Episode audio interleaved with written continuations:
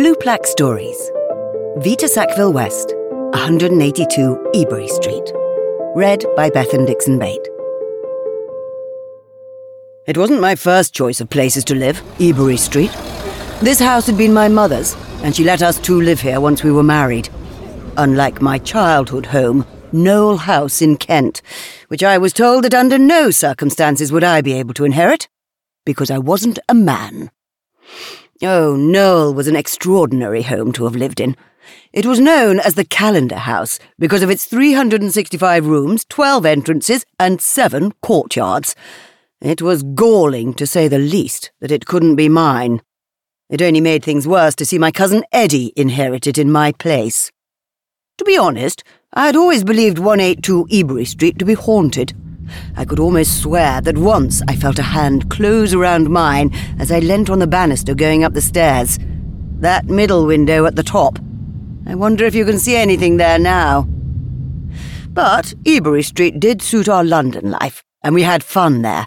We both worked. We wrote all the time. Harold was a diplomat, politician, historian, and writer. I wrote constantly, and from the moment I could hold a pencil I knew I wanted to write.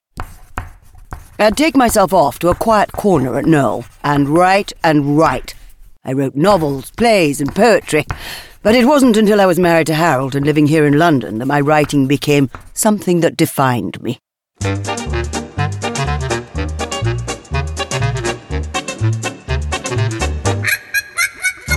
Amongst the froth and bubble of parties and literary salons, I met many people, most notably Virginia Woolf, who first came to dinner with us here at Ebury Street.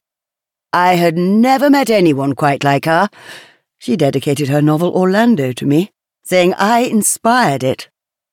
Read it and see if you can imagine Orlando living at number 182 Ebury Street. My son Nigel called it the longest and most charming love letter in literature. Harold tired of this house after some years and found it too formal. My two sons had been born here, but it was Kent that would become home for the later part of our lives. We bid London goodbye and found ourselves planting, recording, watching and writing about the garden in all its extraordinary and baffling moods. It entranced me. Let me read you one of my poems, called The Garden. I wrote it when we first moved to the Long Barn in Kent, before we were to concentrate fully on creating our very own gardens at Sissinghurst. Do go and visit them if you can. I like to imagine them still thriving. We owned a garden on a hill. We planted rose and daffodil, flowers that English poets sing, and hoped for glory in the spring. We planted yellow hollyhocks and humble, sweetly-smelling stocks, and columbine for carnival, and dreamt of summer's festival.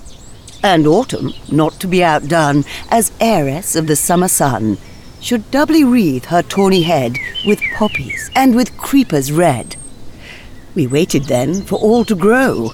We planted wallflowers in a row, and lavender and borage blue. Alas, we waited, I and you, but love was all that ever grew.